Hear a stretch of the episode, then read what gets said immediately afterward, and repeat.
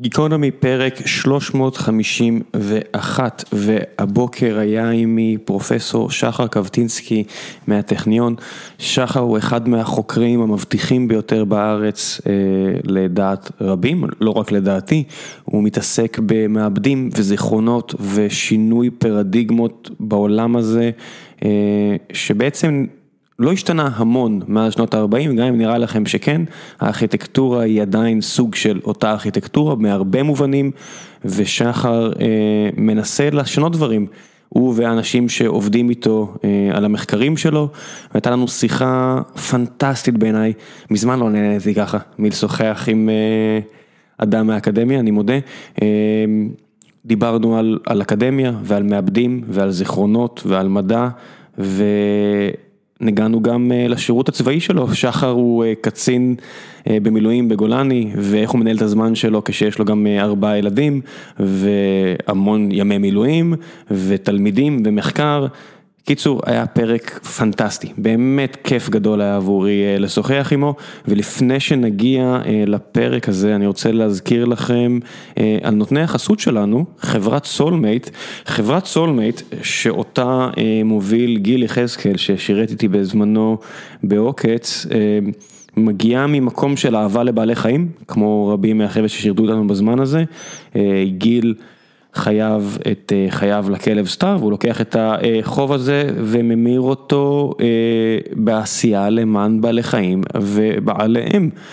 אה, האוכל של סולמייט זול יותר בצורה ברורה, בואו נקרא לזה ככה, לעומת המתחרים, אבל זה לא מגיע על חשבון האיכות והטיב. מדובר פה על אוכל ברמה הגבוהה ביותר, לפחות לפי התקן האירופאי, שהוא מחמיר יותר מהתקן האמריקאי, הם חוסכים לא על החומר עצמו, אלא על מיתוג ועל האריזות וכל הדברים שהם יכולים לעשות, הם עושים בעצמם, והם עובדים עם מפעלים שמייצרים את אותם הדברים גם לחברות. אחרות נקרא לזה, אז אין פה בעצם פגיעה מהבחינה הזו, והכלבים אוהבים את זה, כי זה גם מותאם, או החתולים, אני מכיר את זה רק על הכלבים בבית שלי, שאוכלים את האוכל של סולמייט, כי זה מותאם לאקלים הישראלי.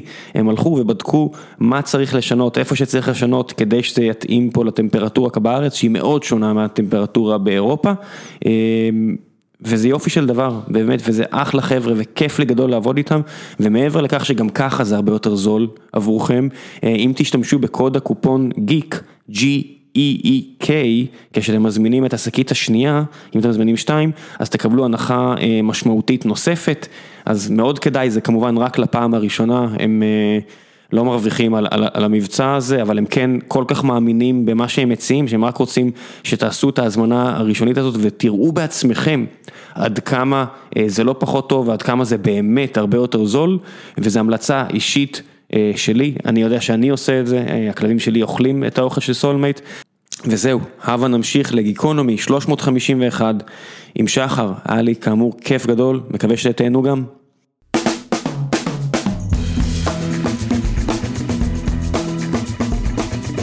גיקונומי פרק 351, והבוקר אני מארח את פרופסור שחר קבטינסקי, מה העניינים? מה נשמע? אתה נראה מאוד צעיר לגילך, בן כמה אתה? נראה מאוד צעיר לגילי. לא, כי אני יודע בן כמה אתה, אבל... אה, מתקרב ל-40, מתקרב. כאילו אם היית אומר לי שאתה בן 29 הייתי מאמין. אה, תמשיך. זהו, זה אקדמיה, היא שומרת אתכם ב... בנפתלין. לא, אני תמיד אומר שזה רק עניין של זמן עד שיפסיקו להגיד לי את זה, אז אני נהנה. לא, שמע, בשלב מסוים, אתה יודע, כשאין שואף לאינסוף, לא יגידו לך את זה. לא, אבל אני מרגיש את הגיל. מה זה אומר? אתה יודע. לא, לא יודע, תספר לי. מזדקנים. אני בערך בגילך, אז תגיד לי מה אני מפספס. קודם כל, באמת באקדמיה הסטודנטים נשארים באותו גיל, זה כמו לעשות מילואים, אני כל הזמן עושה מילואים ביחידות סדירות, אז החיילים נשארים בני 18 ואתה רק מזדקן, וגם אה, ככל שעובר הזמן, אתה יודע, אני עדיין מרגיש סטודנט ועדיין זוכר את תואר ראשון, אבל אני מבין שבשביל הסטודנטים זה נראה נצח, אני זוכר שאני הייתי בתואר ראשון וראיתי מרצה שהוא כנראה מבוגר ממני בחמש שנים וזה היה נראה לי מאוד מאוד מבוגר, זה הולך ו... הולכים ומרגישים את זה. יש לך עדיין איפושהי את האמפתיה לסטודנט, אתה יודע, בטכניון שמגיע, אז מן הסתם לא חדווה וכאלה, אבל נגיד, לא יודע מה, איזה כזה קורס עיבוד אותות ראשון, או משהו כזה, שאני יודע שאתה יודע דברים שאתה מתעסק בהם, אבל עדיין, כשהם באים אליך עם הקשיים שלהם, אני מניח שהנטייה הטבעית שלך להגיד, עזוב זה שטויות, רק תתרכז באיך זה עובד והטכניקה כבר תגיע, לעומת האמפתיה לבן אדם שהוא כולו רועד מלחץ. אז האמת אני מלמד קורס של סמסטר שני, שהוא קורס חובה כזה גדול, 600 סטודנטים. פעם ראשונה שהם נתקלים בנושאים שקשורים להנדסת חשמל, מחשבים, ולא לדברים המתמטיקה והפיזיקה. מה זה, איזה קורסים? מערכות ספרתיות ומבנה מחשב. נו. ובאמת זה, בשנים הראשונות שלי בטכניון לימדתי קורסים יותר מתקדמים, ובשנה שעברה התחלתי ללמד את הקורס הזה, וזה באמת, זה, זה גם, אפרופו הגיל, זה הולך ונעשה יותר ויותר קשה. זאת אומרת, אם אה, בשנה הראשונה שאתה מתרגל, כשאתה מתחיל תואר שני, אז אתה עדיין אה, מרגיש סטודנט לתואר ראשון, ככל שעובר הזמן, דברים שפעם... אה, אתה למדת פעם ראשונה, אתה מתחיל, מתחיל להיות טריוויאליים, ואתה כבר שוכח שבעצם לסטודנטים זה מושגים שהם פעם ראשונה שומעים, וכל הזמן אני מנסה בצורה אקטיבית להיזכר בזה, ולהגיד לעצמי, רגע, הסטודנט הזה, האם, כשאני הייתי במצבו זה באמת היה אקוטי לי עוד שלוש נקודות בציון או לא, והאם הבקשה שלו היא הגיונית או מוגזמת, כשזה 600 סטודנטים זה קשה, כי זה כבר חוק המספרים הגדולים, קשה להיות אמפתי לאדם. אין פרצופים, אתה אתה כמו מנתח שאתה יודע, יש לו 12 גופות שהוא צריך אה, להעביר את האזמייל בהם. בדיוק, אין פרצופים, את רובם אתה לא ראית אף פעם, כי יש כמה הרצאות, ובטח בסמסטר הזה עם הזום אז באמת אין פרצופים. אה, ואני משתדל לשמור על האיזון הזה, זאת אומרת, תמיד לשמור על הרמה כמו שצריך, ומצד שני לזכור שבאמת, אה, גם אני הייתי שם, אני תמיד אומר את זה למתרגלים שלי גם, כי... אנחנו, אם יש 600 סטודנטים ורק אה, חמישה אחוז מהם אה, הם קולניים ומתלוננים ולא בצדק, זה עדיין הרבה מאוד אנשים. אתה יודע, זה, סיגנל to noise ratio, אתה, אתה בדיוק, זה בדיוק הקורס שאתה מעביר, אני מניח, מתי שזה, מת, קורסים הבאים זה תיקון שגיאות וכאלה, אתה צריך רק כמה ביטים סוררים כדי שכל התקשורת... אה, כן, וזה גם, אתה יודע, זה המיעוט הקולני שגורם לך לחשוב שהסטודנטים מתלוננים, או, אבל באמת, רובם המוחלט הם גם ברמה מאוד גבוהה והם גם באים בשביל ללמוד, וצריך כל הזמן לשמור על האיזון הזה, גם לזכור שבסוף אה, יש אנשים בקצה, וגם אה, לזכור מה הם באמת יודעים ומה בשבילם, אה, זה דברים שהם באמת פעם ראשונה שומעים, ואפילו אם למישהו שכבר מתעסק בזה 10-15 שנה, זה נראה דברים טריוויאליים ופשוטים, צריך תמיד לזכור שבעצם בשביל מי ששומע את זה פעם ראשונה, זה באמת נורא מסובך, וצריך כל הזמן לשמור על האיזון הזה. זה הולך ונעשה יותר קשה. מה לגבי המוטיבציה כמי שאתה יודע, רגלו באקדמיה, אבל הוא מבין גם את העולם סביבו, אתה יודע גם לתקשר את המוטיבציה, הרי שאתה מסתכל על, לא יודע, מפות קרנו וכל מיני אה, דברים כאלה, שאתה יושב בשנה שנייה בטכניה ובדיוק סיימת את השנה הראשונה הנוראית עם כל הקורסים המסננים למיניהם, אתה כאילו במגננה, ואיך אתה כפרופסור יכול להעביר את, ה, את היופי שיש על הלוח ואת החשיבות של זה לכל העולם סביבם, מעבר לטכניקה או לתיאוריה, כאילו להוכחות שאתה מציג. אז זה, זה באמת דילמה מאוד משמעותית, כי הקורס שאני מלמד בסוף, חצי ממנו אה, נכתב במאה ה-19 או בשנות ה-20 אה, על ידי שנון, כן. והחצי השני, אפילו שאנחנו עברנו ללמד ריסק 5, שזה מאבד מהחמש שנים האחרונות, בסוף השינוי הזה הוא לא כזה משמעותי, עדיין גם לפני 30 שנה לימדנו בערך את אותו דבר, על אותו מעבד, אז קראו לו מיפס, אבל זה ההבדל לא היה גדול. ואין מה לעשות, זה הבסיס וזה. הרבה מתמטיקה וצריך ללמד את זה. מצד שני, אני כל הזמן משתדל לתת דוגמאות וקצת להכניס, אה, כאילו לספר על שנון, לספר על פונוימן, לספר על אה, וייצק, אה, כאילו איך מחשבים התחילו ו... ומה היכולות של מחשב פעם והיום. אבל אה, זה, זה, בסוף 95% מהזמן משקיעים בללמד את החומר. אה, ואני חושב שכל האמצעי של למידה בזום וכל השינויים שקורים בחודשים האחרונים הם מאוד מראים לנו ש, ש, שאולי צריך לשנות את המינון. זאת אומרת שיש, החומר נמצא, לא צריך כן. אותנו בשביל החומר, צריך אותנו בשביל לתת את, באמת את החיבור לעולם, את הדוגמאות היותר מעניינות, אבל בסוף הסטודנטים צריכים, בטח במבחן, אבל בשביל החיים הם צריכים את הרקע, הם צריכים את הידע התיאורטי, הם צריכים את ההבנה, הם צריכים... מפות קרנו אולי זו דוגמה שאנחנו תמיד מתלבטים עליה, כי באמת כבר אה, לא כל כך עושים מפות קרנו. זה מקביל כזה לדעת לנווט בלי GPS בצבא. בדיוק, דוגמה מצוינת, זאת אומרת, אני אה, אה, בשבת רצתי עם חבר, והוא רץ עם ה-GPS, ולקח אותי דרך כל מיני קוצים, ואמרתי בדיוק, אתה כמו אלה שיש להם GPS, הפסיקו לנווט, בואו נסתכל על הצירים, אותו דבר, נכון שבסוף יש כלי קאד, ואנשים כותבים בוורילוג מה הם רוצים, וזה מין קסם כזה. אבל אנחנו לא רוצים להוציא טכנאים, אנחנו רוצים להוציא אנשים שגם יוכלו אולי לפתח את הכלים האלה וגם שיבינו מה הם עושים כדי לעשות את זה יותר טוב. אה, אבל זה תמיד איזשהו איזון, כי אתה לא רוצה רק שהם אה, גם יהיו מתמטיקאים שלא מבינים מה הם עושים ולא מחוברים לעולם, בסוף זה הנדסה, אנחנו מלמדים כן. הנדסה, לא מלמדים מדע. זהו, זה, זה אחד הדברים שבעולם ש, שדורש תוצאות, זאת אומרת, הרבה אנשים מגיעים לחברות, אז הם מיד מרודדים, ואני אשם בזה גם, זאת אומרת, כמעסיק, למקודדים.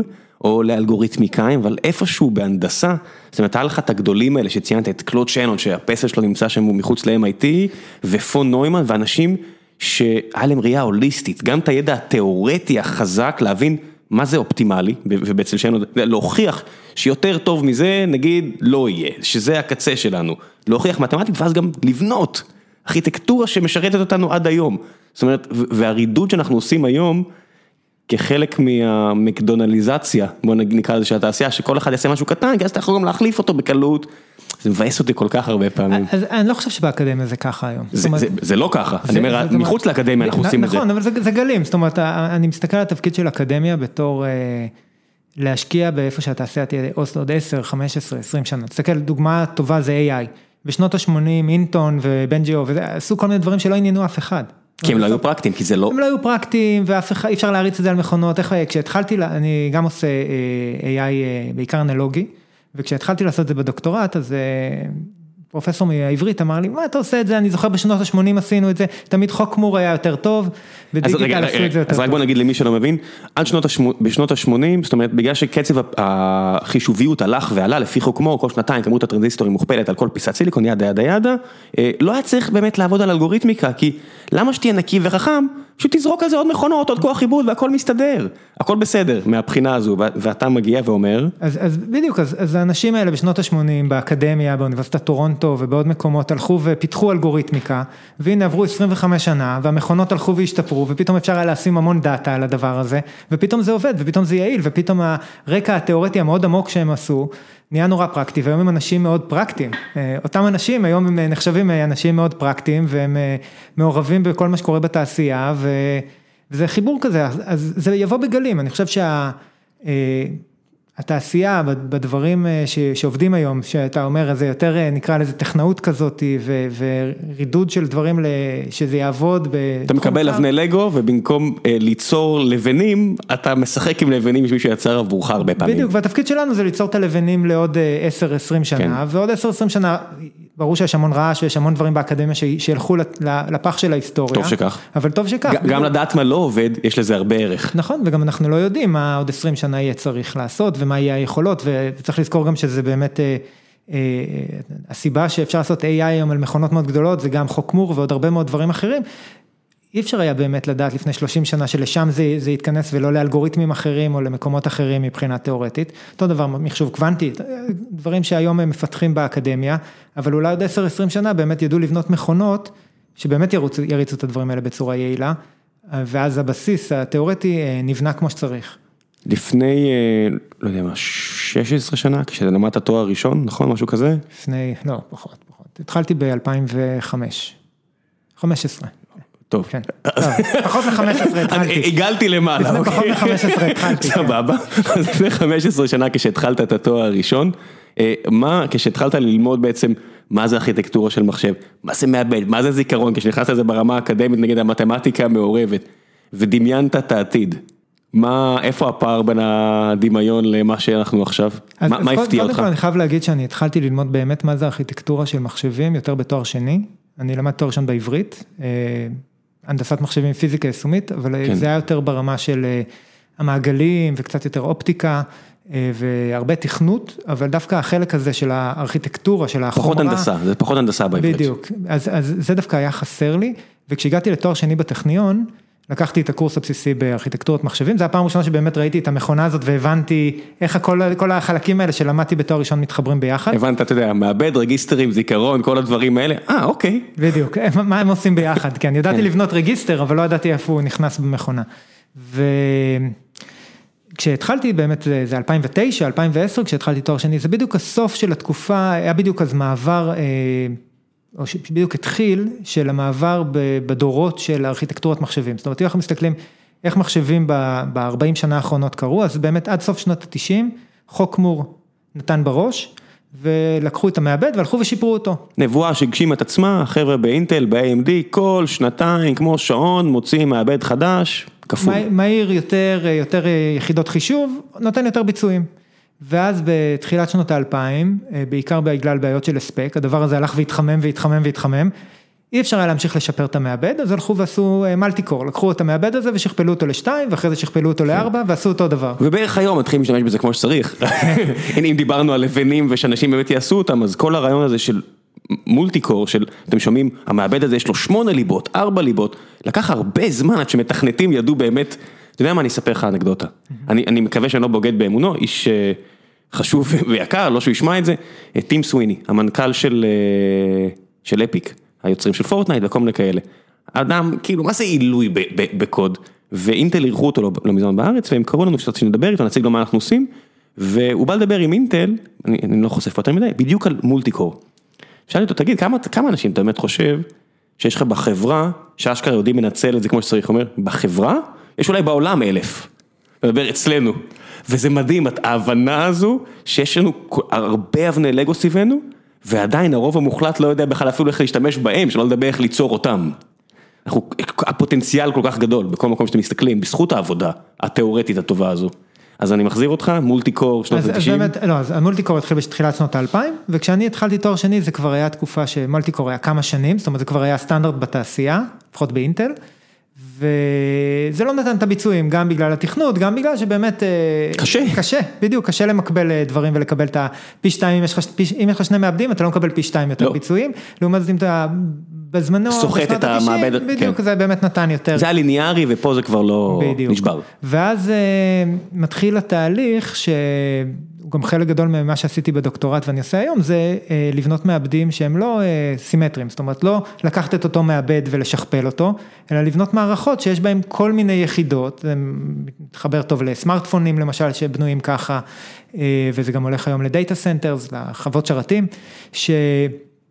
במקום שיהיה לנו את המעבד הגנרי הזה של אינטל ולוקחים ומחברים אותו ומשכפלים אותו כמה פעמים, יש הרבה מאוד יחידות חישוב, אפשר לקרוא להם מעבדים, אפשר לקרוא להם בשמות אחרות, שמות אחרים, וכל אחד מהם הוא טוב במשהו מסוים, ובגלל שכל אחד הוא טוב במשהו מסוים, אז כדי להריץ הרבה מאוד תוכנות והרבה מאוד אפליקציות, אנחנו נשלח כל אחת מהם ליחידת חישוב הזאת שהיא טובה יותר ב... בוא נפרק את זה טיפה, את מה שאתה אומר, לדברים טיפה יותר לא טכניים. מתמטיים הנדסיים, אבל בסופו של דבר, מעבד של אינטל, טוב בחישובים מאוד מסוימים. נכון. מעבדים של NVIDIA, מה שהכרתם פעם בשנות ה-90, אם הייתם גיימרים, GPUs, טובים בדברים אחרים, ואני מפשט פה מאוד, אז נגיד, במקרה אחד זה מכפלת מטריצות, במקרה שני זה משהו אחר, למה זה חשוב? בסדר, לא ניכנס לזה, אבל אתה בעצם מתאר איזושהי סיטואציה, שבה אתה פורס את התוכנה שלך על חומרה שהיא ממש לא אחידה. נכון. וזה לא שאתה משחרר ואתה אומר זהו, שגר ושכח, זהו, זה, זה, זה ירוץ, אני יודע על מה זה ירוץ, פה זה כבר לא ככה. נכון, אז ההתחלה היא באמת בין לקחת מעבדים CPU, כאלה של אינטל, ולקחת את ה-GPU של NVIDIA, ולפצל אותם, ואז מוסיפים עוד יחידות לדברים אחרים, אבל כבר היום אנחנו רואים, ובטח העתיד הנראה לעין הולך לשם, לעשרות רכיבים שונים, שכל אחד מהם עושה חישוב מסוג אחר. ו...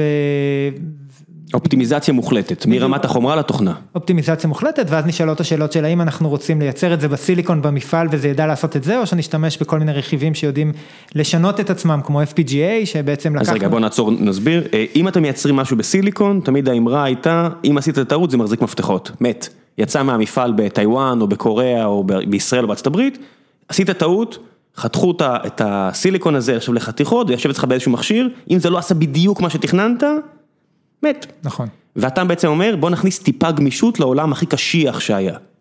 בדיוק, אז אם פעם הגמישות הזאת הייתה במוצרי נישה כאלה, ש-FPGA, שהיו שתי חברות שעושות את זה, זיילינקס ואלטרה, שעכשיו זה אינטל, וזה הנישה כזאת, רצית, לא רצית ללכת למפעל לייצר, היית בודק קודם ב-FPGA. משהו ביניים, היית שם ללילה, בבוקר מחכה לך משהו שמדמה חומרה, אבל הוא עדיין שנות אור מתוכנה ביחס לביצועים שלו. בדיוק, התפיסה הייתה שזה יותר טוב מלבדוק את זה בסימולציה, אבל זה לא למוצר, למוצרים מאוד מאוד מסוימים. והיום יש הבנה שהדברים האלה, אם מתכנתים אותם נכון, הם יכולים להיות מאוד יעילים, ואז אתה הוצאת מהמפעל את הרכיב הזה, וגם שנה אחר כך אתה יכול לשנות את התכונות שלו. לא צריך לקנות חדש. בדיוק, לא צריך לקנות חדש, אתה יכול, בראייה של החברה שמייצרת את זה, היא יכולה לייצר מיליון כאלה ולמכור אותם ללקוחות שונים, לצרכים שונים וכל אחד שיתכנת אותם לדברים אחרים, שזה מאוד משמעותי כשאנחנו מדברים על חברות שמייצרות שבבים.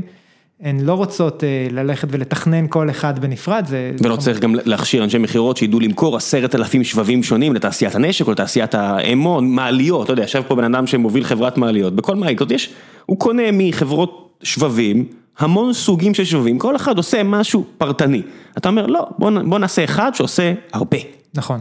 אז, אז אני חושב ש-2010 זה פחות או יותר נקודה שבה זה התחיל להיות יותר מיינסטרימי, זאת אומרת כבר בשנות, כבר כשהתחיל ה multi-cores, המנחה שלי, אחד המנחים שלי בדוקטורט, היו לי שלושה, זה פרופסור אורי וייזר, הוא בוגר אינטל, הוא ה Intel Fellow הראשון הישראלי, הוביל את הפנטיום, הוביל את ה-MMX, והוא... שם את ישראל על המפה, 95. כן, בדיוק, הוא מבחינה טכנית הוא בטח... אני לא אמרתי בסרקזם, כן? כן, לא, לא, הוא בהחלט מעמודי התווך של אינטל, בטח אינטל ישראל,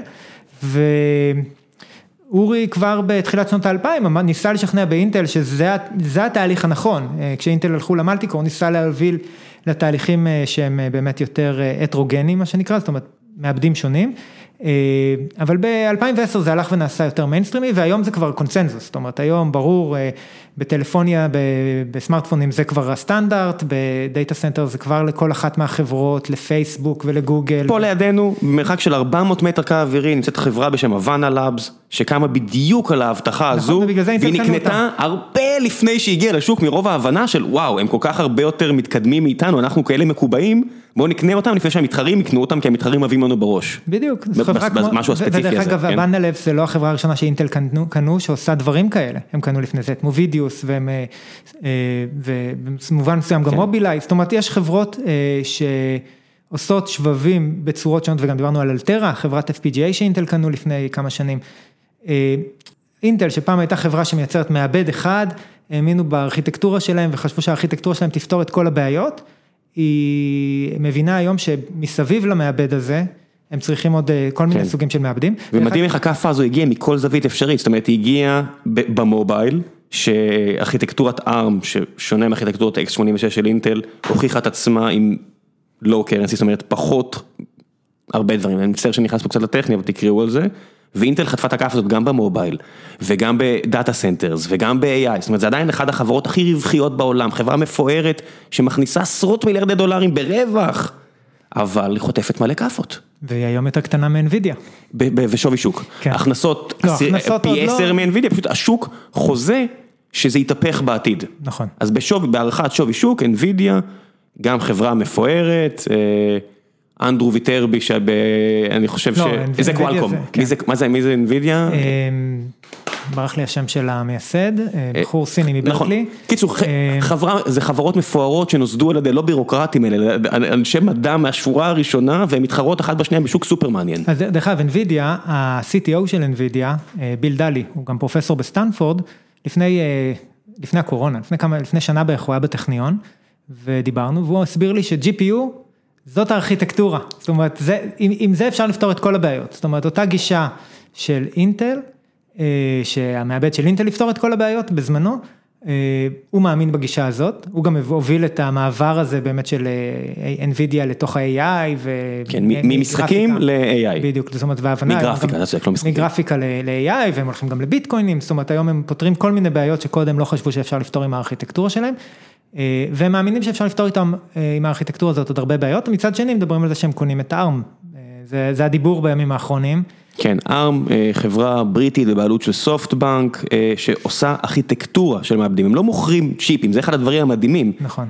הם שולחים לך קוד שאתה יכול לשים אותו על FPGA ולבדוק אותו, ואז לשלוח אותו לייצור. זה בעצם בלופרינט למעבד, ו-NVIDIA לוטשים עיניים ומדברים על לקנות אותם. נכון, עכשיו כמובן זה שהם לא מייצרים מעבדים דרך אגב, זה אחת הסיבות שלמרות ש-90% מהמעבדים, אם לא יותר, בתוך הטלפונים שלנו הם של ARM, השווי שוק של ARM הוא בערך, הוא פחות מעשירית מאינטל לדעתי. כן, זה 30 לעומת לפי דעתי 300 או 250. בדיוק, זאת אומרת. אבל בצדק, בסוף שווי שוק נגזר מהכנסות ורווחים, אם אתה רק מוכר את התוכנית שעליה מישהו לוקח סיכון ומייצר ובונה ומפתח, בסדר, זה גוזר לך שווי שוק וגם תקרה מאוד עבה מעל הראש.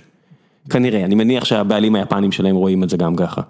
כחברה עצמאית, ומישהו כמו NVIDIA רואים איך זה נכנס הוליסטית לתאגיד מולטיקור, אבל בוא נחזור לטכני המעניין.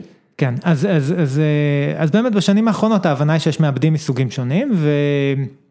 והתחלנו בזה ששאלת אותי מה, מה אני חשבתי כש, כשלמדתי כן. את זה. אז קודם כל כשלמדתי את זה באמת עוד, שוב ב-2010 פחות או יותר, עוד מה שלמדנו זה היה איך משפרים את המעבד, זאת אומרת איך חוזים, פקודות קפיצה, איך חוזים יותר נכון. אופטימיזציה, ואיך, אופטימיזציות. בתוך המעבד, זה היה העולם של שנות התשעים. אבל זה עדיין מה ש... במובנים מסוימים זה עדיין מה שאנחנו מלמדים גם בקורסים היחסית מתקדמים של ארכיטקטורת מחשבים.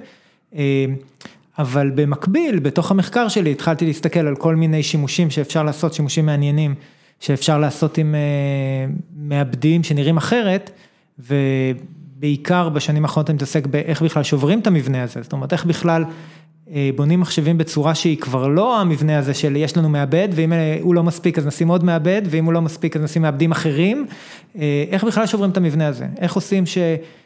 אף אחד לא אמר שמחשבים צריכים להיות בנויים ככה, זאת אומרת, כן אמרו, פונוימן אמר את זה ב-44. כן, הוא תיאר שרטוט אבסטרקטי שעד היום הוא הייצוג של רוב מערכות המחשוב בעולם. בדיוק, ב-45 לדעתי הוא הוציא מסמך, מסמך טכני אפילו לא מאמר, שפירט איך המחשב שהוא בנה בפרינסטון, איך המחשב הזה צריך להיראות, ועד היום בונים מחשבים בגדול ככה. כן, זאת אומרת, יחידת עיבוד מרכזית, זיכרון. והקשר ביניהם ופלט קלט. בדיוק. לא הרבה מעבר, בסדר, אני אפילו לא פישטתי את זה הרבה מעבר למה שהוא עשה שם. נכון, ואם אנחנו דיברנו על השינויים שהיו בשנות ה-90 ובשנות ה-2000, מה עשו? אז הוסיפו במקום יחידת עיבוד אחת, הוסיפו כמה, וכמובן הן עובדות יותר מהר, ועושות פעולות יותר מסובכות, זאת אומרת אם קודם רק חיברו מספרים, עכשיו עושים כפל ושורש וכל מיני דברים כאלה. כן, כדי לחסוך, אפשר לעשות הכל עם מה שהיה אז, אבל זה היה נורא לא יעיל, כי בעצם יש תמיד את המשחק בין תוכנה, קושחה, שזה תוכנה שהיא יותר ייעודית לחומרה, וחומרה. וככל החומרה עובדת הכי מהר, התוכנה עובדת הכי לאט, הקושחה באמצע, אבל היתרון של התוכנה זה שהיא הכי גמישה, זה היה הפרדיגמה של פעם. נכון. ואם המעבד ידע לעשות רק חיבור, אז כדי לעשות פעולות מתמטיות אחרות שהן בשורש של רוב הדברים, ש... בשורש, שהן הבסיס לרוב הדברים שאתם מכירים, אז היה צריך לעשות הרבה פעולות תוכנה.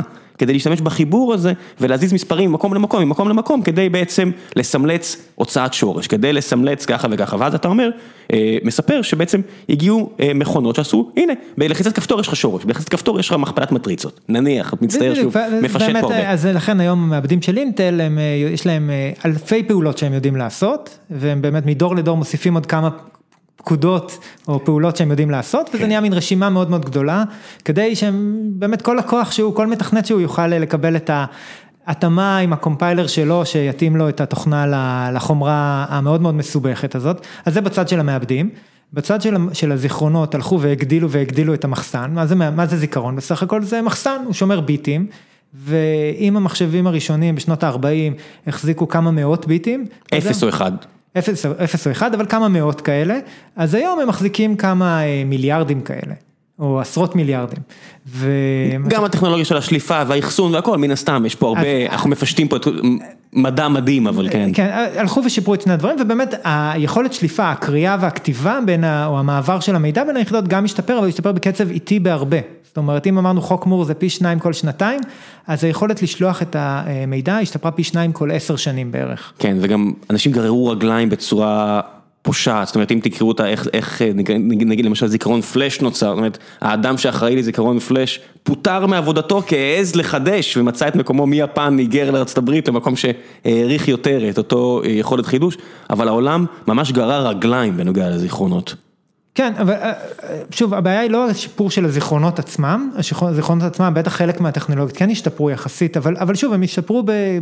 אם היה מחסן של 100 מטר רבוע, הפך להיות 1,000 מטר רבוע, אבל המחסן הוא עדיין נשאר מחסן. אין שינוי פרדיגמה. אין שינוי פרדיגמה, ועדיין בסוף, והיום זה כבר נהיה מאוד מאוד חמור, בסוף כשאנחנו מריצים היום תוכנית במחשב, רוב הזמן אנחנו מחכים שהמידע יגיע מהמחסן, מהזיכרון למעבד. זאת אומרת, יש היום אפליקציות, נגיד גוגל לפני שנתיים פרסמו מאמר על ה... שניתח את האפליקציות בתוך החוות שרתים שלהם, והם הראו שיש אפליקציות ש-90-95% מהזמן, הם מחכים, 90-90 אחוז מהזמן. הם איידל, כן. הם איידל, כי, כי המידע עוד לא הגיע מהמחסן, אז אי אפשר בכלל, רצו לחבר שני מספרים, אבל המספרים עוד לא הגיעו, מחכים למחסנאי שילך וישלוף אותם. וכולנו מכירים את זה מהחנות, נכון? אם אנחנו מזמינים משהו וזה לוקח הרבה זמן, אנחנו מאוד מתוסכלים, וזה בטח לא הדרך הכי יעילה לעשות את זה. אבל היכולת להעביר מידע פשוט לא הלכה והשתפרה. עכשיו, נכון שפונוימן אמר את זה, וכמו שהגשש אומרים, אנחנו עושים היום את מה שעשינו ב-67, וב-67 עשינו את מה שעשינו ב-56, ובסוף עשינו את מה שהיה ב-45. ומי זוכר מה היה ב-48, כן. אז היה אז הרבה היגיון במה שפונוימן עשה אז. אבל הוא לא מוכח מתמטית, זאת אומרת, יש דברים שקלוד שנון אמר, זה הצורה האופטימלית לעשות ככה, והנה הוכחה. פונוימן בא כמהנדס, זה הבדל אחר. הוא בנה מכונה שעובדת. כן, זה הכי טוב שאני יודע לעשות ככה, זה לא כמו שנון שאמר בתורת המידע, זה הכי טוב שיש. יותר מזה, יש לנו דוגמה למכונה שעושה חישובים מאוד מורכבים, והיא עושה את זה הרבה יותר יעיל ממחשבים, קוראים לה מוח. אם אנחנו מסתכלים איך מוח של בן אדם או של כל חיה עובד, אין בו מעבד ואין בו זיכרון, אין, בטח לא מעבירים מידע כדי לחשב, אנחנו לא מפרידים את הדברים האלה, ואם אנחנו מסתכלים על פעולות שהיום אנחנו כבר, חלקן אנחנו יודעים לעשות במחשבים, כמות האנרגיה שאנחנו צריכים להשקיע בשביל לעשות, בשביל לזהות חתול בתמונה עם מחשב, היא בסדרי גודל יותר גבוהה מהכמות אנרגיה שהמוח שלנו עושה. כן, עם חטיף חלבון אחד או קצת סוכר, המוח האנושי עושה מלא, ובשביל לעשות את אותו דבר עם חוות שרתים של גוגל, צריך אשכרה אחוז מהאנרגיה העולמית, לא אחוז שלם, אבל אתה יודע, נגיד קריפטו קרנסי, כדי לעשות את כל החישובים של הטכנולוגיה מסקרנת, אך עדיין לא מוכחת הזו, זה ממש כבר אחוז, אחוז שלם מכל האנרגיה בעולם, רק כדי להחזיק את הדבר הזה. ומוח אנושי, מהצד השני מוח ביולוגי, כל כך הרבה יותר יעיל אנרגטית. בדיוק, וזאת הוכחה ש... We can do better. We can do better, ושאפשר לשבור את המבנה הזה, והמבנה הזה הוא לא הדרך היחידה לעשות חישובים מסובכים. כמדומני גוגל קראו לרשת המחשבים שלהם, שהפכה להיות קוברנטיס, השם המקורי שלה היה בורג, ובורג מגיע בסטאר-טרק, שזה בדיוק החיבור הזה בין הביולוגי לפיזי, אז אולי היה שם איזה מישהו שראה את הנולד, מהבחינה הזו, אבל אני מחזיר את זה מה שאמרת. זהו, אז באמת מה שאני מנסה לעשות זה לפחות לקבל השראה, זאת אומרת הבעיה הכי גדולה בלחקות את המוח זה שאנחנו לא באמת מבינים את המוח, היה קל אם הייתי יכול ללכת לאיזה מדען מוח שיביא לי את המשוואות של המודל של המוח ואז פשוט נממש את זה בחומרה והכל יהיה בסדר, הבעיה שזה לא עובד ככה, אבל אנחנו כן יודעים שהמוח הוא מאוד מקבילי, אנחנו יודעים שאין שם הפרדה בין המקום שמחשבים למקום ששומרים את המידע, אנחנו יודעים שהכל קורה באיזה מין העברת תשדורות כזאת בו זמנית בין הרבה מאוד יחידות שמתכנסות בסוף לאיזושהי דרך. אנחנו יודעים שזה לא סטרילי, אנחנו יודעים שיש רעש. אנחנו יודעים שרעש בביולוגיה זה דבר מצוין, בדיוק הפוך ממה שאנחנו רוצים באלקטרוניקה, שאנחנו מנסים כמה שיותר, דיברת על signal to noise ratio, אנחנו רוצים כמה שהסיגנל שלנו, מה שאנחנו רוצים לחשב יהיה יותר גבוה יחסית לרעש, בביולוגיה הרבה פעמים הרעש הוא יותר גבוה ממה שרוצים מהאות האמיתי. מכביכול האידיאל, חוץ מהעובדה שאולי דמיון זה בדיוק זה. כן. אני סתם זורק פה מדע בדיוני, אבל כן. אנחנו לא באמת מבינים, אבל אנחנו יודעים שיש המון רעש, ושחיים בסביבה של רעש וזה בסדר. רק נסביר מה זה רעש, זה לא רעש במובן מה שאתם מגדירים כרעש בראש שלכם, אלא אם יש יחידת עיבוד, היא יכולה להיות מושפעת גם מאותות חשמליים מחוץ לה, נגיד, נקרא לזה, משהו משפיע על הצורה הנקייה שבה היא עובדת, בניגוד לעולם המחשוב נגיד, שבו אנחנו מנסים למזער את הדבר הזה. רצינו לקרוא שמונה, אבל זה מסביב לשמונה יש כל מיני מספרים שמסתובבים להם ומשנים את, ברגע נתון זה לא בדיוק שמונה. כן, אותו אנדרו ויטרבי שהקים את קואלקום, המייסדים של קואלקום, באמת יש אלגוריתמים על שמו, בדיוק לניקוי הרעשים האלה בתקשורת, דברים נהדרים שלומדים בתואר ראשון אצלכם. אז באמת, בעולם הסטנדרטי, מה שאנחנו עושים, זה אנחנו מנסים לנקות כמה שיותר את הרעש, וכמה שיותר להתמודד עם המידע שבאמת רצינו להתמודד איתו. ועושים את זה גם באמצעות כל מיני אלגוריתמים וגם באמצעות הרבה מאוד יתירות, זאת אומרת, רצינו לשמור את המספר ואנחנו נשמור אותו כמה פעמים, או נשמור כל מיני דברים אחרים שיעידו על מה שרצינו לשמור, כדי שנוכל לנקות את הרעש. אם נשלח את הביט הזה 100 פעם ו-99 פעמים הוא הגיע 1, ורק פעם אחת הוא הגיע 0, אז נניח שאותו 0 זה היה הרעש, והביט שבאמת רצינו לשלוח זה 99, אבל זה אומר שאנחנו מאוד לא יעילים. בדיוק, ואז רוב הסיכויים שאנחנו, הגדלנו משמעותית הסיכוי שאנחנו נעשה את הפעולה שרצינו. ו... מה שאנחנו מנסים היום לעשות זה לנסות קצת לשבור את המוסכמות האלה, זאת אומרת לבנות מחשבים שבהם אין מעבד ואין זיכרון, אלא יש יחידה אחת שעושה הכל, שבעצם המידע שאנחנו רוצים לחשב אותו נמצא כבר בתוך יחידות העיבוד האלה, אבל הן לא בדיוק יחידות עיבוד, הן, הרבה פעמים אנחנו כן קוראים לזה אפילו נוירונים וסינפסות, אנחנו בונים את זה במשהו שהוא כנראה ביולוגית לא, לא נכון, אבל הוא לפחות מאוד מאוד דומה קונספטואלית לאיך שהמוח עובד. זה השראה.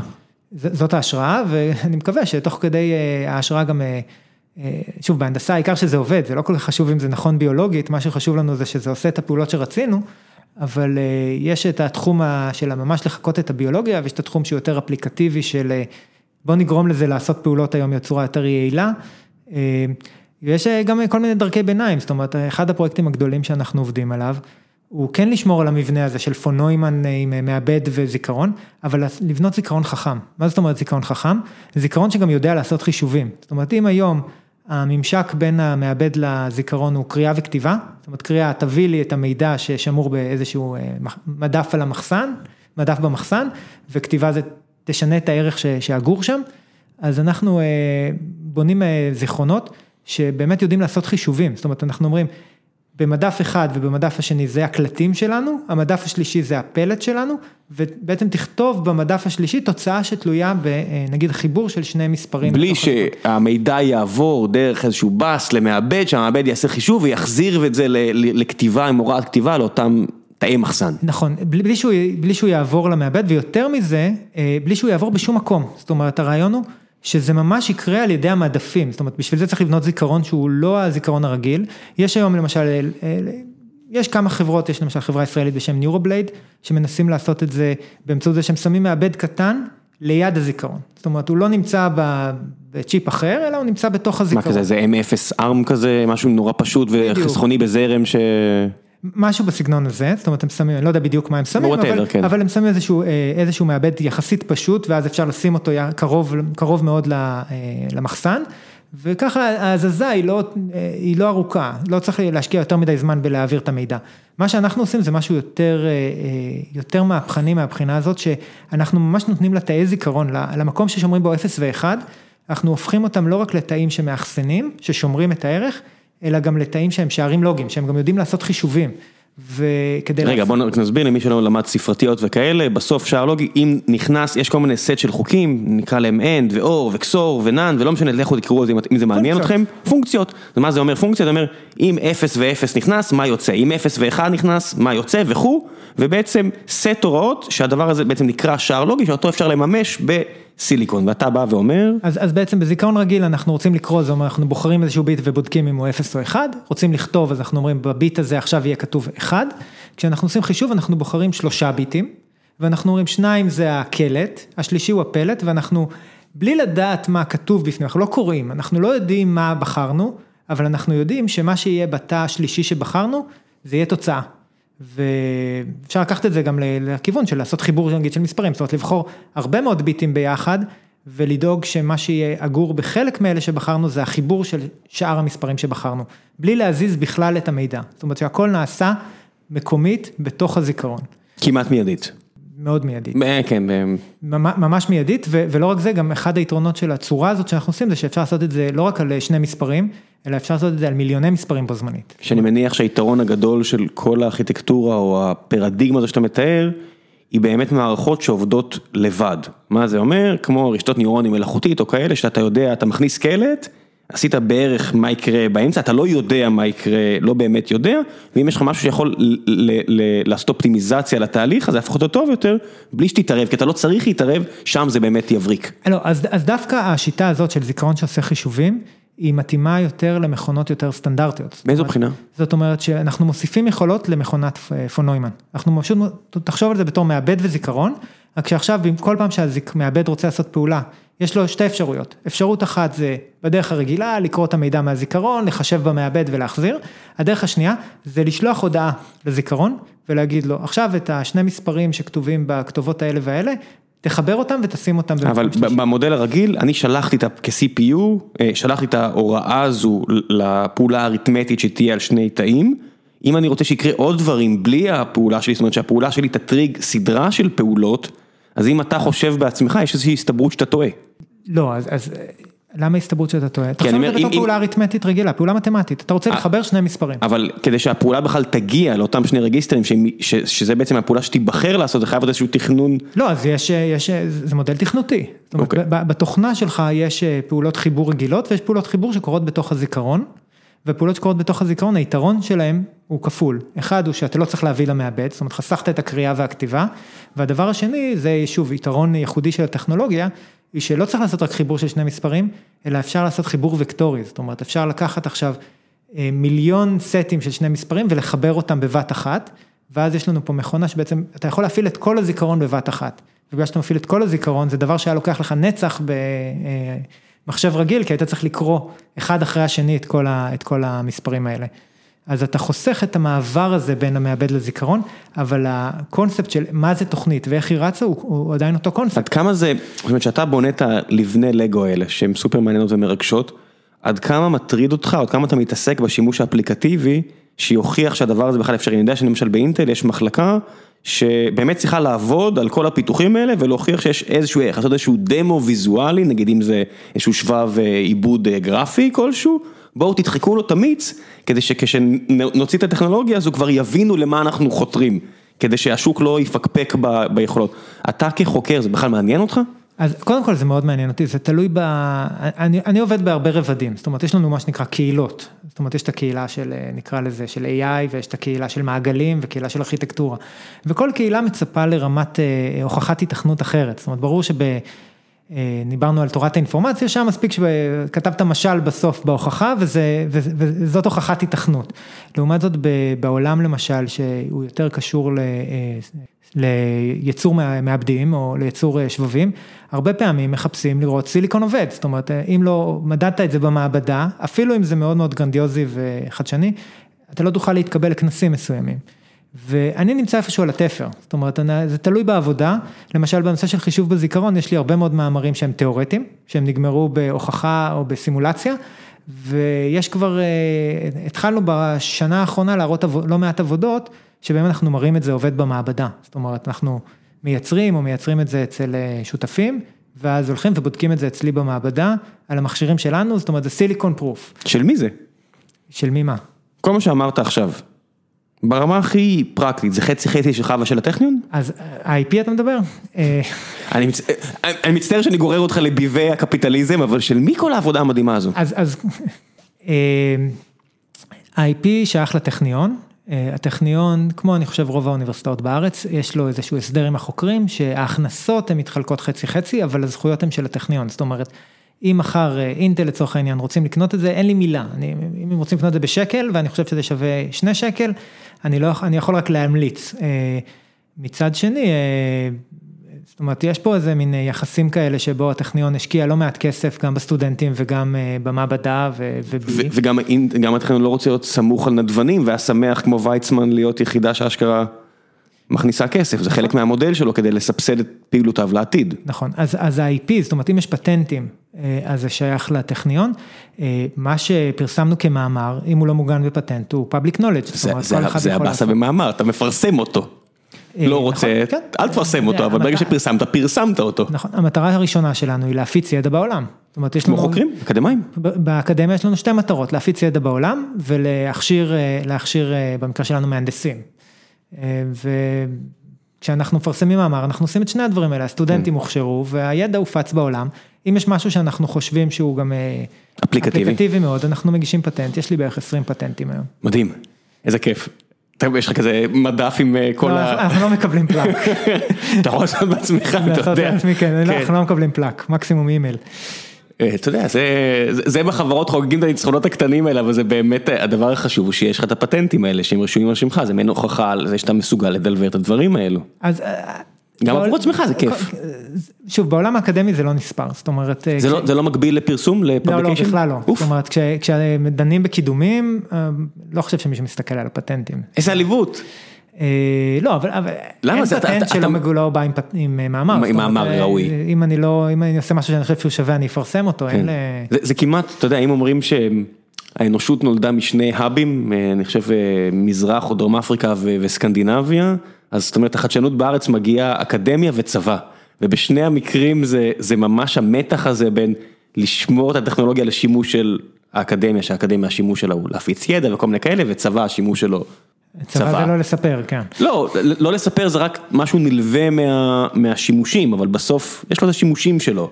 אבל בשני המקרים יש פרטים, יש חוקרים ויש, אתה יודע, מתכנתים שיש להם את הידע הזה, והם הולכים גם לעשות עם זה שימוש עסקי, ובשני המקרים אני לא מכיר הרבה מקרים שאנשים יוצאים מאוכזבים מהסיפור הזה, זאת אומרת, גם האקדמיה וגם הצבא יודעים לפרגן מהבחינה כן, הזאת. אז אני חושב שהמוטיבציה היא מאוד שונה. כן. זאת אומרת, אה, לא לא הייתי ביחידה טכנולוגית, אני גם לא אני יודע לא, איך זה, אבל, אה, אני- אני מכיר מספיק ש- אבל ממה שאני מבין בתור צופה מהצד, ההבדל אה, מאוד משמעותי הוא שבאקדמיה כן יש את ה... אה, בסוף המחקר הוא שלי, של הסטודנטים, זאת אומרת, השם שלי מופיע במאמר, וזה שכתוב מתחת טכניון, זה, זה חלק מהעניין, אבל, אבל בסוף ההכרה היא הכרה אישית. אה, זה שונה כן. מיחידה ביטחונית שאף אחד לא יודע, גם אם קיבלת פרס ביטחון ישראל, יש סיכוי שאף אחד לא יודע אה, שזכית. יודעים. תתפלא כמה ב... לא יודע מה, שקרנות הון סיכון באות עכשיו להשקיע, אז דו- דואגות שידעו, וחברות שבאות להשקיע מהקודמים קרנות הון סיכון גם דואגות שידעו. זה- רק כן. למי שבאמת זה חשוב לו להראות את זה, אבל שוב, נכון. זה לא, זה לא, לא, לא קופץ בגוגל. לא. ולעומת זאת באקדמיה, זה בהחלט, האקדמיה היא, עולם שבו אה, כל הזמן, אה, אנחנו קוראים לזה, אנחנו כל הזמן מרחיבים את הקורות חיים שלנו. זאת אומרת, קורות חיים בניגוד לתעשייה, קורות חיים באקדמיה. אה, הן הולכות לפי משקל, זאת אומרת, הרבה כמות מאוד עמודים. כן, כן. כמות הדפים, אתה כותב כל דבר שאתה עושה ואתה מקבל על זה קרדיט, כן. קרדיט, אה, קרדיט, אין כסף, יש, אה, יש כבוד. כן, למרות שאותו פון נוימן, אם אני לא טועה, אמר איפה שיש קרדיט אין עבודה, אני חושב שזה ציטוט שלו, תקנו אותי אם אני טועה, אבל זה אחד הציטוטים שאני יותר אוהב, אה, אבל זה לא מוכח כנכון. זה זה הוא בתיאוריה. מספיק חשוב בשביל להיות צנוע. כן, כן. אה, מעניין אותי, לפני שנמשיך, אה, תכף נגיע גם לשאלות מהקהל, יש פרדיגמות שאתה מסתכל עליהן ואתה אומר, זה פה כדי להישאר. למשל, בוא נלך להכי בסיסי. העובדה שאנחנו חיים בעולם בינארי, אפס או אחד, הרי הטבע עובד, אם אתה רואה את הקידוד של הטבע, הוא בארבע ספרות בכלל. זאת אומרת, זה לא אלגברה בוליאנית, אה, לפחות הגנום. העולם הוא, נקודת- ה- ה- אה, אתה מדבר על ה-DNA. על הקוד הבסיסי, כן, אבל העולם הוא בכלל אנלוגי, נכון? בוודאי, כן. העולם הוא בכלל אנלוגי. ספקטרומים, כן. ה-DNA הוא אה, אה, הוא באמת בארבע... אני אפילו לא יודע איך זה נקרא. טרינרי זה שלוש, בינארי זה שתיים, מה זה ארבע בכלל, אני לא יודע איך לא, זה, כן, לא יודע. לא יודע, מה זה משנה? משהו, ו... אבל הוא מקודם, וזה עובד טוב, וזה עובד אחלה, טוב, אבל זה הסיפור הזה. כי יש לך רצפים בגודל של אה, מאות מיליארדים. אבל בגלל זה אני מדבר, על, על האם, כשאתה מסתכל על, על, על האלגברה בוליאנית, שהיא הבסיס של מחשוב עולמי, ומשהו, זה רעיונות מהמאה ה-19, כן? האם זה משהו שהוא, אין מה לגעת בו. אז אני, אני חושב שהעולם של חישוב אנלוגי, הוא הולך, הוא היה מאוד חם בשנות ה-70, הוא מת, כי שוב, חוק מור ודיגיטל ורעש וכל הדברים שאמרנו, והוא מרים את הראש. זאת אומרת, אם אנחנו מסתכלים, גם, גם בתעשייה, זאת אומרת, בטח בעולם האקדמי, אה, יש הרבה מאוד עבודה של חישובים אנלוגיים שחוזרים, וגם מה זה אומר חישוב אנלוגי למי שלא מכיר? חישוב אנלוגי זה שאתה עושה חישובים בעיקר על אה, מתח, זאת אומרת, אם בעולם הדיגיטלי אתה אומר, אוקיי, או הבינארי, אתה אומר, זה או 0 או 1, קודם אתה לוקח את האות, ממיר אותו ל-0 או 1, ואז כן, עושה אתה, חישוב. אתה בעצם אה, עוצם, אני קורא לזה לסטודנטים, אני אומר, אני עוצם עיניים. זאת אומרת, אני לא יודע מה קורה בין הקצוות, אני תמיד מסתכל על הקצה, ואני תמיד מעגל כלפי מעלה, זאת אומרת, אם המתח שלי הוא בין 0 ל-1 וולט, רציף, יכול להיות 0.2 ויכול להיות 0.7, ויכול להיות גם אין סוף ספרות אחרי הנקודה, אנחנו מעגלים, או מעגלים ל-1 או מעגלים ל-0, מה שיותר קרוב, רדוקציה של המציאות ל... בדיוק, ואז, ואז אם יש קצת רעש, אנחנו מתעלמים, אנחנו מתעלמים, אנחנו פשוט מסתכלים על התמונה הגדולה, רק או 0 או 1.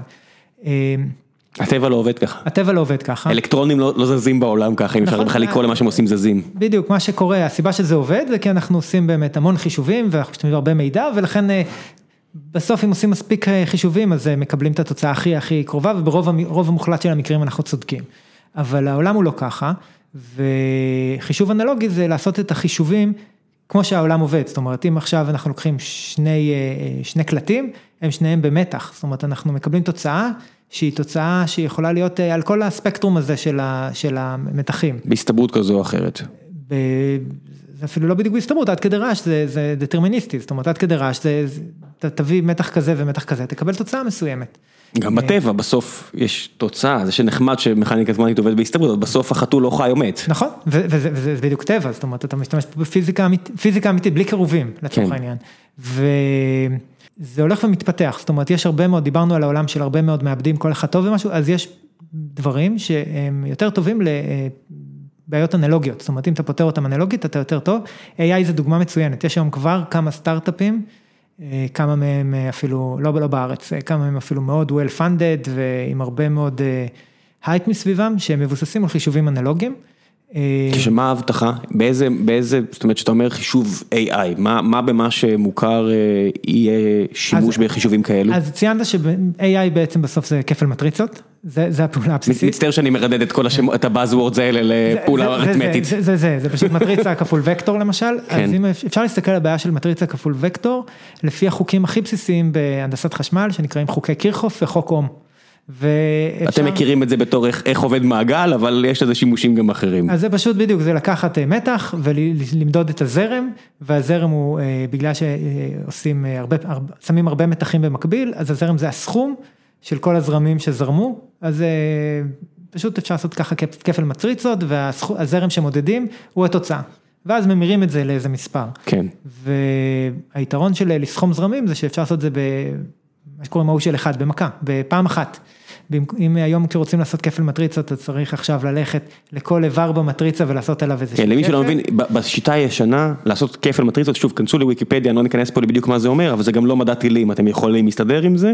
אה, היה צריך לעשות המון פעולות, סדרה של פעולות, ואתה אומר, יש פה עכשיו משהו, או שלכם להיכנס לתורת החישובי, לתורת הסיבוכיות, אבל במספר זעום של פעולות ביחס לפעם. זאת אומרת, אם אה, יש לנו לנו מטריצה, נגיד, של אלף על אלף, אז צריך בערך מיליון פעולות במחשב רגיל. כן, כל תא על כל שאר התאים בצד השני. צריך בערך כן. מיליון פעולות, לעומת זאת, בחישוב אנלוגי, אפשר לעשות את זה בפעולה אחת. או במספר מאוד מאוד, באמת מספר קבוע של פעולות שהוא קטן, קטן מעשר. כן. וזה כמובן יכול לשפר ביצועים בסדרי גודל.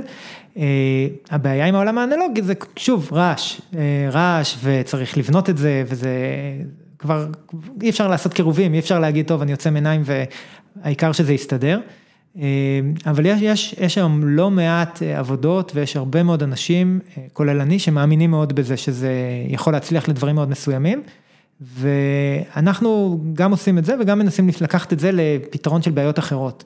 זאת אומרת להשתמש בקונספטים האלה לא רק ל-AI למשל, אלא לכל מיני בעיות, חלקן בעיות קלאסיות, זאת אומרת לפתור כל מיני בעיות, למשל, נושא שאנחנו עובדים עליו זה להמיר בין אנלוגי לדיגיטלי, זאת אומרת אמרנו העולם הוא אנלוגי, המחשבים הם דיגיטליים, ולכן כל יחידת חישוב שמחוברת לעולם החיצון, זה לא משנה אם זה המיקרופון הזה שאנחנו מדברים בו. שלוקח, כן, כן, גל וממיר אותו בסוף לאפס או אחד. ובסוף הוא מתחבר למחשב כן. בתור מספרים, או הטלפון שלנו, או סנסורים, כל דבר כזה.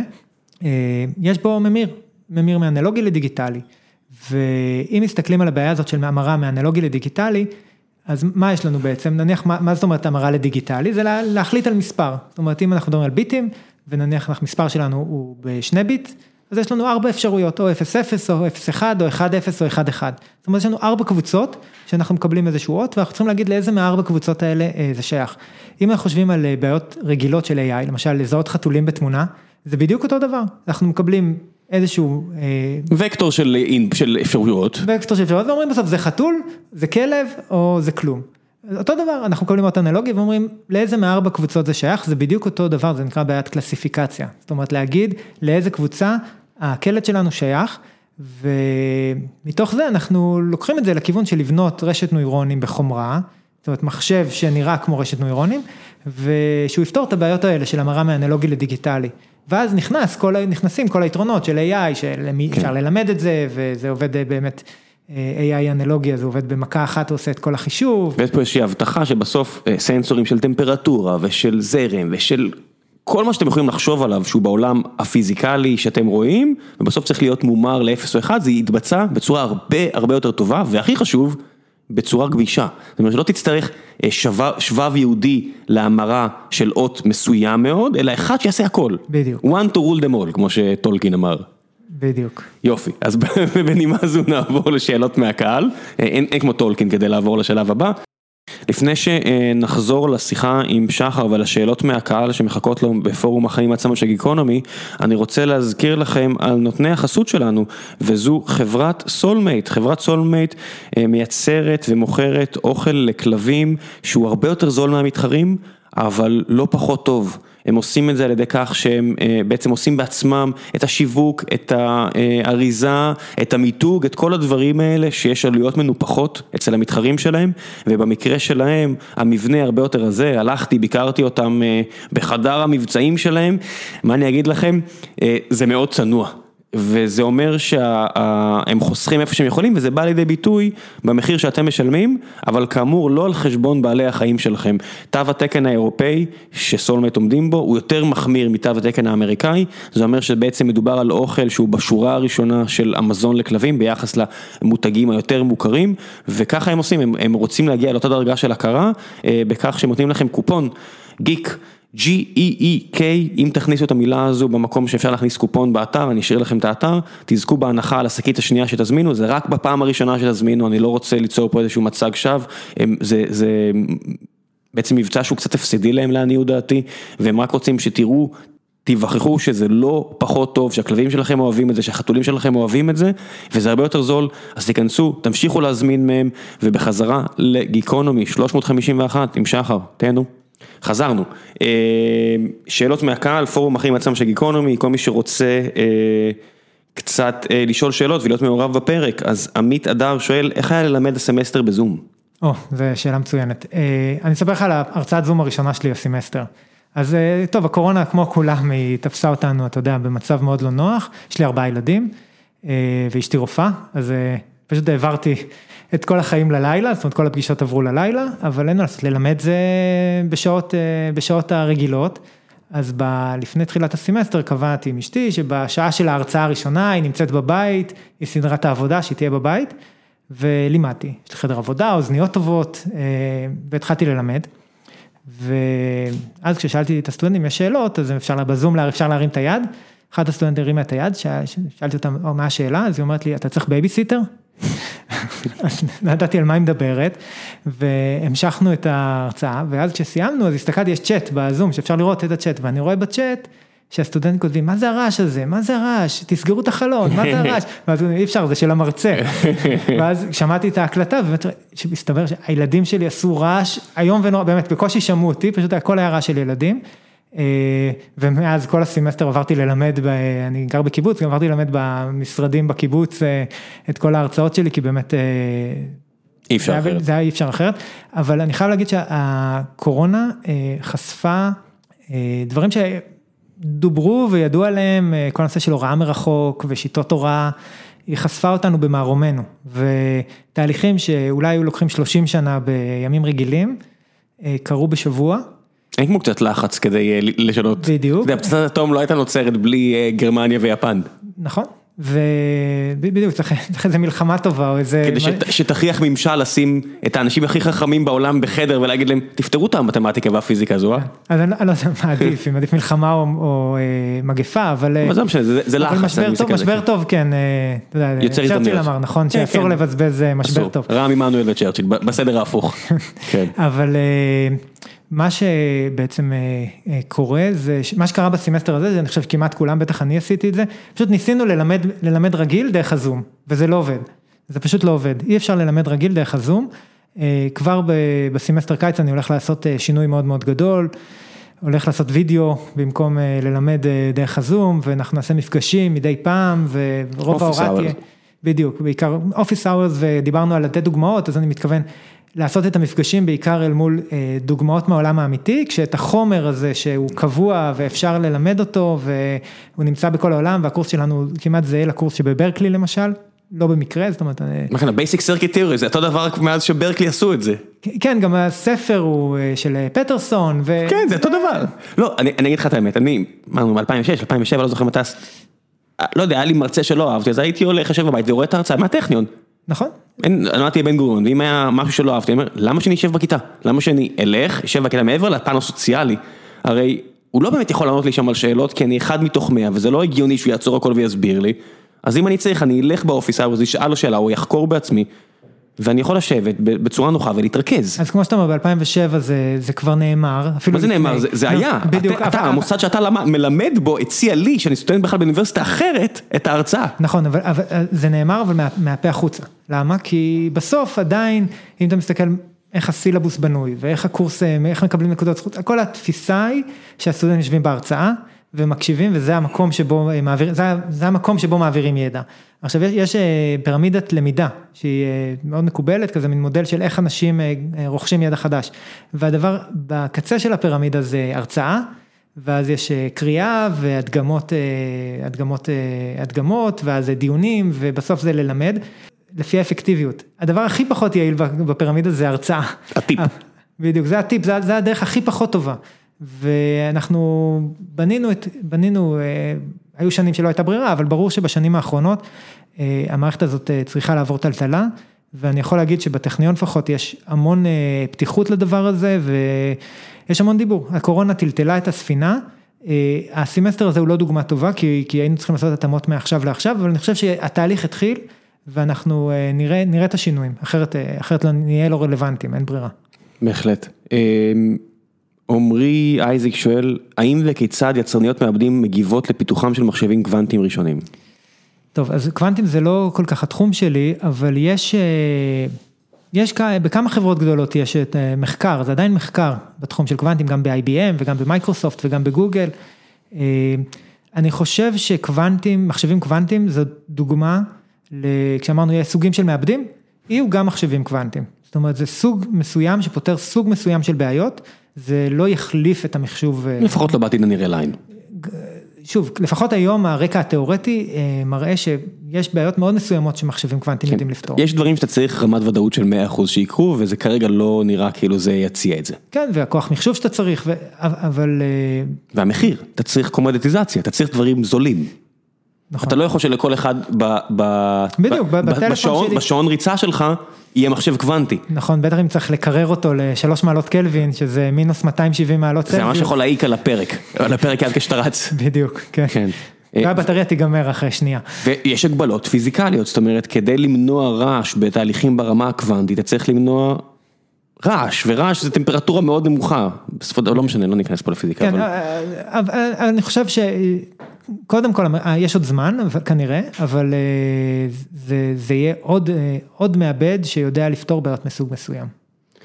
דנה שאלה, איזה התאמות נעשות למעבדים לצרכי AI? אז יש פה שתי פאזות, הפאזה הראשונה זה באמת Habana Labs ו Hailo ומה שקורה בחברות הגדולות, שזה בעיקר לעשות כפל מטריצות בצורה יותר יעילה, המטריצות הן גדולות, הן צריכות בדרך כלל לפחות עשרות megabytes, מה שבדרך כלל אין בזיכרון, בזיכרון cache, אין בזיכרון על המעבד. כי אם אמרנו שאלף על אלף צריך מיליון תאים, מיליון פעולות. שכל אחד מהם הוא כמה ביטים. כן, אז מדובר פה בעצם על היקפים נורא גדולים, כדי לעשות חישובים יחסית קטנים, ואם אתה עושה חישובים גדולים, אז מדובר פה כבר על היקפים שאין. נכון, אז מה שעושים כבר היום, וזה קורה בגוגל, וזה קורה בהרבה סטארט-אפים, וזה קורה בחברות הגדולות האחרות, זה לבנות מעבדים שהם טובים בפעולות האלה, יודעים לעשות את הפעולות האלה, בדרך כלל הם שמים הרבה מאוד זיכרון קרוב למעבד, אבל זה זיכרון מאוד יקר ולא יעיל, אבל זה מה יש. והדרך הבאה, זה דיברנו על חישוב אנלוגי, זה, אני חושב שהיום כבר מבינים שזה כנראה, זה העתיד. כבר יש לא מעט חברות שמנסות לעשות. כן, גם חברת רדיס לאבס הישראלית שמתעסקת בדיוק בזיכרונות כאלה, כשאתה קונה מהם, אתה מגלה שכבר חלק מה שאתה קונה הוא כבר לא כזה קרוב למעבד, זה כבר יוריסטיקות, בסדר, אפילו אלה שמתמחים בזיכרונות שקרובים למעבד, כבר לא מביאים לך רק זיכרונות שקרובים למעבד. אז חלק גדול מהעניין זה איך בונים את זה בצורה שעושים כמה שיותר שימוש חוזר במידע, זאת אומרת שאם הבאתי כבר את המידע קרוב למעבד, אני אשתמש בו כמה שיותר, בכפל מטריצות דרך אגב זאת בעיה, זאת אומרת זה לא כל כך פשוט. כן, אמיר שואל, עמי שואל, סליחה.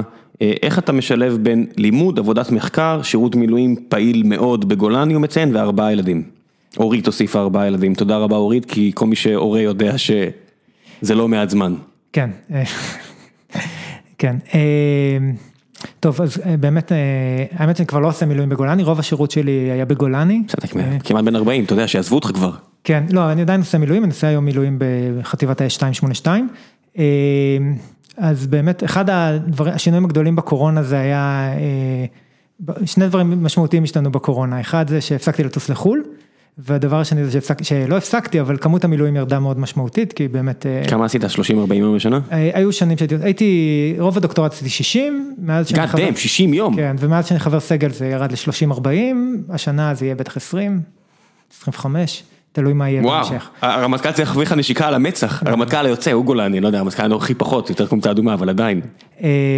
אבל אני אגיד כמה דברים על זה. אחד, כמובן, אני, שני צדדים, מה המילואים נותנים לי במחקר ומה המחקר נותן לי במילואים. אז קודם כל, אני חושב ש... אני, אני מאוד אוהב לעשות מילואים, אני חושב, או צבא בכלל, ואני חושב שזה מאוד חשוב, וזה... תמיד, תמיד שואלים, שואלים אותי את זה הרבה, איך אני משלב, ואיך עם הזמן, ועם הילדים, והמשפחה והכל, אבל אני רואה בזה המון, המון ערך מוסף, מה שנקרא, אני מרגיש תמיד שה, שגולני, נתנו לי יותר ממה שאני נתתי להם, זה גם חברים אמיתיים, וזה מה שנקרא באמת חברים לנשק, ו, ואני חושב ש...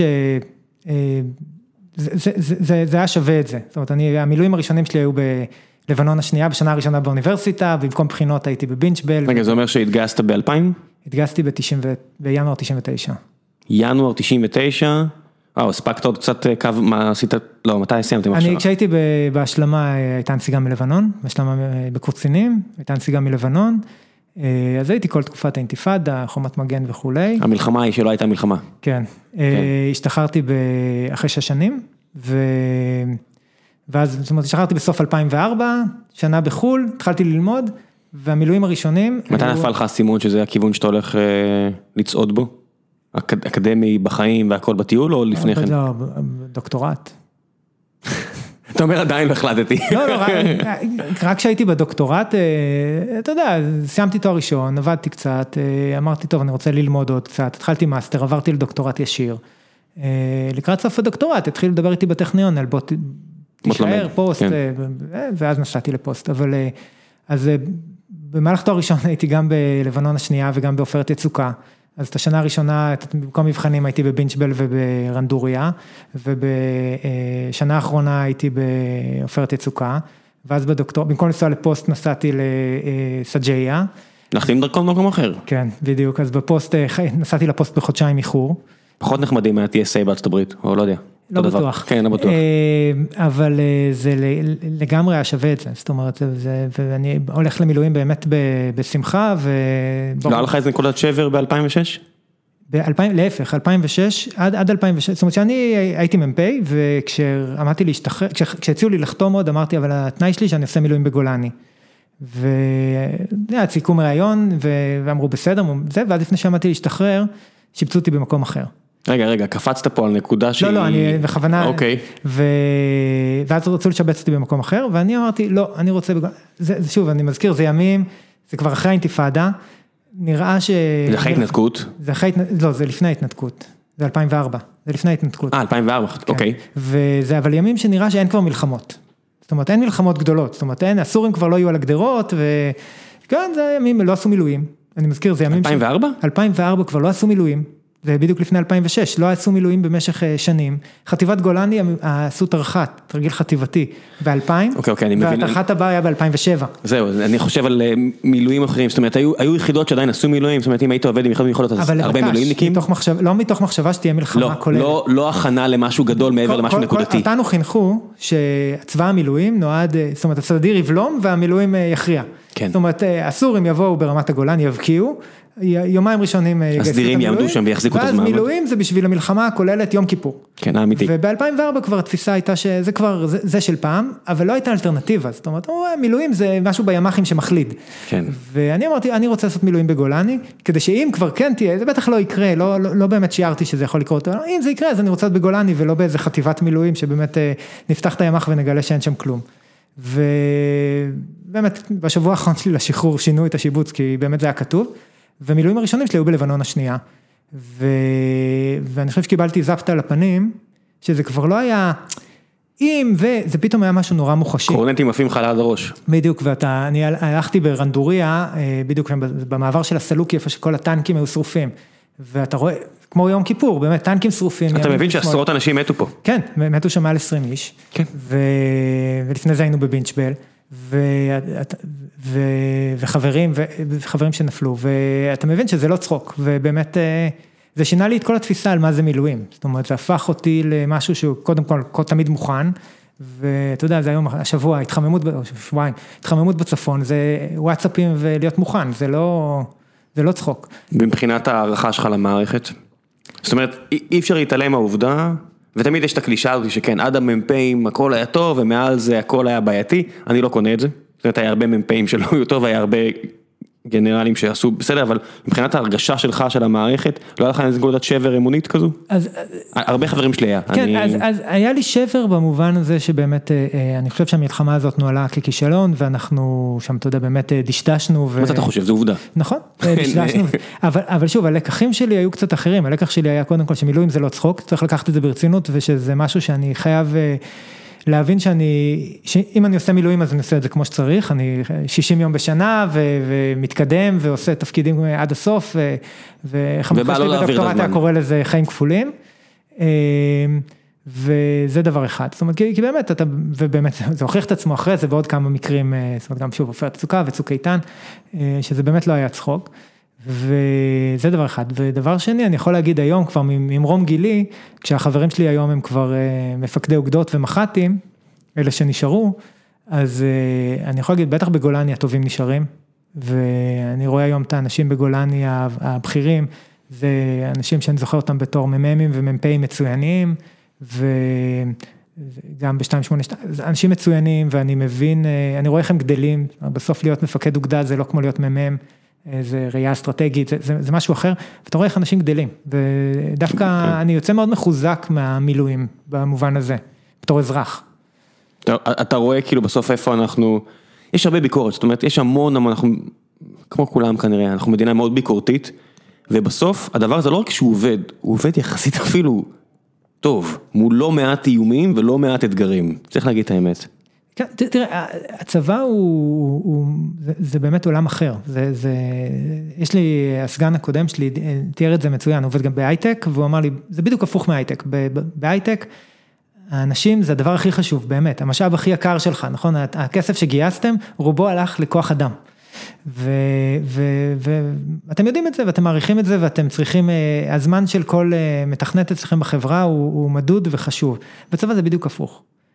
זה הכוח אדם הכי זול. הכוח אדם הוא הכי זול, אתה מגיע למילואים, אתה יכול למצוא אותך חצי יום מחכה עד שיחתימו אותך באפסנאות, לאף אחד לא אכפת אה, שביטוח לאומי ישלם לאנשים האלה משכורת הייטק, זה פשוט לא, לא, לא נספר. עזוב את זה, הכמות עבודה שאני עושה כדי לחשוב שאני לא אבזבז זמן מפתח באיזה רבעון, לפעמים יש לי הרגשה לא נעימה שכשהמשנה אה, לראש הממשלה הנוכחי כאלוף פיקוד צפון אמר לי באיזה פעילות, לי ולאנשים סביבי בחדר, לא בטוח שכולכם תחזרו. אני לא הייתי מוצא את המילים האלה מהפה למתכנתים, לא בטוח שהעבודה שאתם עושים היא קריטית, אז תוודא שהיא קריטית. נכון. אני לא, לא מדמיין את המשפט הזה, אני אומר בדיעבד, היום שאני אגיד אותו למפתח, אני לא בטוח שמה שאתה עושה הוא חשוב. כן, הייתה לנו פעם אה, ישיבה בגולני של המח"ט, כל המג"דים, המטה, ואתה יודע, מישהו איחר. אז אמרו, טוב, הוא מאחר, בוא נשב ונחכה. אז ישבנו איזה שעה, כולם, כאילו האנשים הכי חשובים בחטיבה, וכולם ישבו שעה העבירו את הזמן.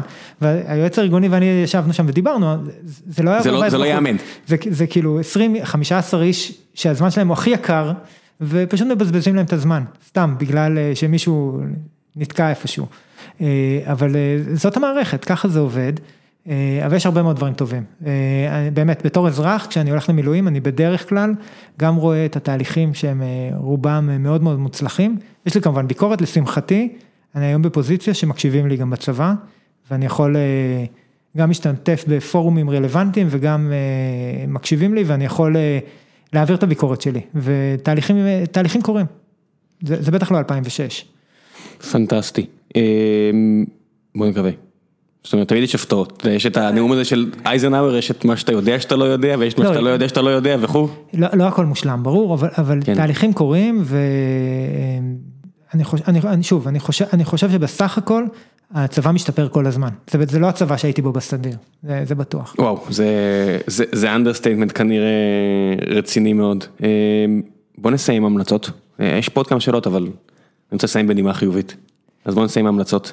דברים ששמעת, קראת, ראית לאחרונה שבא לך לעורר השראה מעבר לדבריך. טוב, אז אה, המלצות. אז האמת שב... תקופה האחרונה יצא לי לקרוא ספרים, מה שלא, לא, לסיים ספרים, לקרוא, אני מנסה כל הזמן, אני לא מצליח לסיים, אבל היו שלושה ספרים שהצלחתי לסיים בזמן האחרון, אה, אז הם די ספורדיים, כי זה במקרה מה שקראתי בזמן האחרון. אה, הראשון הוא הספר של אה, שמעון שיפר עם עמוס, גלבו, עמוס גלעד, על, זה מין שיחה כזאת על, עם עמוס גלעד, מאוד מעניין, מתחיל בשלג, נגמר בצוללות, ימינו וכולי. מאוד מעניין, עמוס גלעד אמנם הוא יודע הכל, הוא המודיעין אף פעם לא טועה, לפחות המודיעין שלו, אבל זה מאוד נחמד לראות את הדברים מהזווית הזאת, וזה גם באמת סקירה היסטורית די די מעניינת של לפחות הדברים מהזווית הסתכלות שלו, מסברה ושתילה ועד ימינו, זה אחד. שני הספרים האחרים הם קשורים ליזמות, אחד זה ספר של דוב מורן, שנקרא מהדלתות, הסיפור מהזווית שלו של עולם היזמות, ואיך לא פותחים דלת, קראת? לא, אני, בגלל שהיה לי את הפריבילגיה להיות בקייטנה של יוסי ורדי כנרת מספר פעמים, ודוב גם היה שם, אפילו היה באחד הפרקים לאיזה קטע קצר, יצא לי פשוט לשבת, איזה איש מעניין, איזה איש כאילו, איזה איש שיחה נחמד וצנוע יחסית לכמה שהוא עשה בחייו, לא, הוא צנוע נקודה האמת.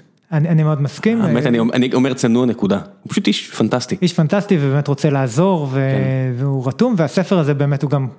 הוא גם קשור למה שאתה עושה, אתה יודע, הוא גם נגע בזיכרונות קצת בחייו. כן, לגמרי, הוא בוגר של הפקולטה. אותו אחד שציינתי שהיה ביפן ושינה קצת את זיכרונות פלאש והיגר לארה"ב, גם קצת קשור לדוב מורן. אז הוא מספר את הסיפור ואת הקשיים ואת האתגרים ונותן הרבה עצות וזה גם כתוב בצורה. מעולה. מעולה, והספר השלישי זה ספר ישן, מ-2000 או 2001 של גידי רף, שנקרא יומנו של סטארט-אפיסט. באמת, זה ישן מבחינתך 2001? טוב, זה 20 שנה. כן, בסטארט-אפים כן. וספר על הבועה, ספר מצחיק, זה ספר מאוד משעשע, כתוב בצורה מאוד מאוד מקורית, גם כן, פשוט מצחיק. יש... רוני צרום אמור להגיע, אחד ה-OG's של התעשייה, אתה יודע, אחד שמכר חברות way back, ואתה רואה שהרבה אתגרים שהיו אז, הם אמנם שונים והקצב שונה, אבל יש אקסיומות, כאקסיומות הן לא משתנות הרבה, אין מה לעשות. זה מאוד מקצין את הדברים, אבל זה מאוד, אני צחקתי מהספר. פנטסטי. אני... אני אדגיש שוב את ההמלצה שלי מהפרק הקודם, פשוט הקלטתי אותו לא כזה מזמן, מבחינת שעות, אני חושב שזה היה לפני 14 שעות. קראתי את האוטוביוגרפיה של בוב אייגר, המנכ"ל היוצא של דיסני, עכשיו הוא היו"ר, ספר פנטסטי, כבר קשקשתי לכם על הספר הזה, אם שמעתם את הפרק הקודם, המלצה חמה חמה חמה על מנהיגות ועל הובלה ועל להיות בן אדם בסיטואציות מאוד מאוד קשות ועל הודעה בטעויות ועל התעסקות עם אנשים. קשים כסטיב ג'ובס ואחרים ובסוף עם כל השם הגדול זה רק בני אדם, תזכרו את זה תמיד תמיד תמיד בסוף זה רק בני אדם. אז נראה לי נסיים בנימה הזו. אדם, תודה רבה שהגעת, אני יודע שזה לא, הגעת מחיפה ועם הפקקים והכל, אני ממש מעריך את זה. תודה רבה רבה. תודה ראם. ביי.